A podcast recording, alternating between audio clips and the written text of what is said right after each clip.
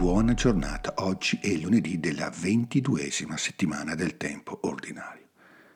La predicazione del Vangelo sembra necessariamente legata alla preoccupazione che non siate tristi come gli altri che non hanno speranza. È quanto Paolo afferma nella prima lettura tratta dalla prima lettera ai Tessalonicesi. Siamo al capitolo quarto.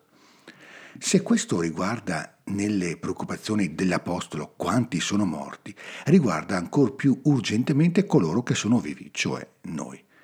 Le parole poi conclusive della prima lettura, confortatevi dunque a vicenda con queste parole, possono essere applicate in modo del tutto particolare alle parole con cui Gesù inaugura nel Vangelo di Luca, che inizia proprio oggi la lettura, il suo ministero pubblico completamente teso a tenere desta la speranza e a ravvivare continuamente la gioia di tutti. Mi ha mandato a portare ai poveri il lieto annuncio, a proclamare ai prigionieri la liberazione, ai ciechi la vista, a rimettere in libertà gli oppressi e proclamare l'anno di grazia del Signore. Questo lo leggiamo dal Vangelo di Luca oggi.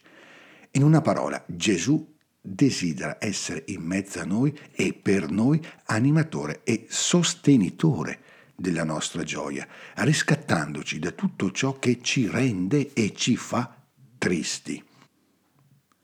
A ben pensare, non è poi così facile essere persone segnate dalla gioia e liberate in modo fondato dalla tristezza.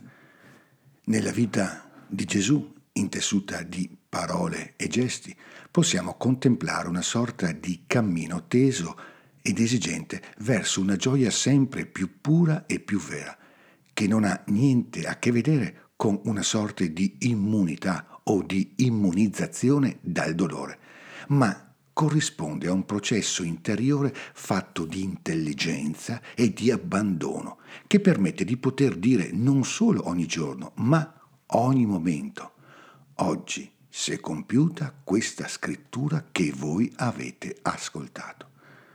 La lettura annuale del Vangelo secondo Luca, che proprio come dicevo all'inizio ricomincia oggi e che ci accompagnerà fino alla fine di questo anno liturgico, non lascia dubbi.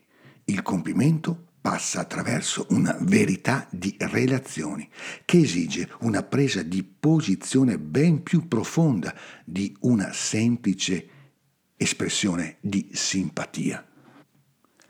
Il cammino verso Gerusalemme, che rappresenta il cuore e la struttura stessa di tutto il Vangelo di Luca, sembra voler essere una pedagogia della gioia autentica, che passa attraverso il dono pieno della propria vita consegnata con fiducia e amore alle mani del Padre, tanto da essere messa nelle mani degli uomini. La conclusione di questo primo passo sembra essere scoraggiante, perché lo cacciarono fuori per gettarlo giù, ma in realtà è la speranza a essere in viaggio, perché egli, passando in mezzo a loro, si mise a camminare. Questo cammino di Gesù va dalla Galilea a Gerusalemme e da Gerusalemme a Emmaus, sulla cui strada i discepoli, col volto triste, sapranno riprendere la strada della gioia e della speranza. Lungo questi giorni di rinnovato ascolto del Vangelo secondo Luca, siamo chiamati a scoprire che il figlio di Giuseppe, pur essendo tale, è il figlio dell'Altissimo, verso il cui incontro tende tutta la nostra vita, per essere infine sempre con il Signore, liberati da ogni tristezza e rinnovati nella gioia buona giornata e ogni bene nel Signore.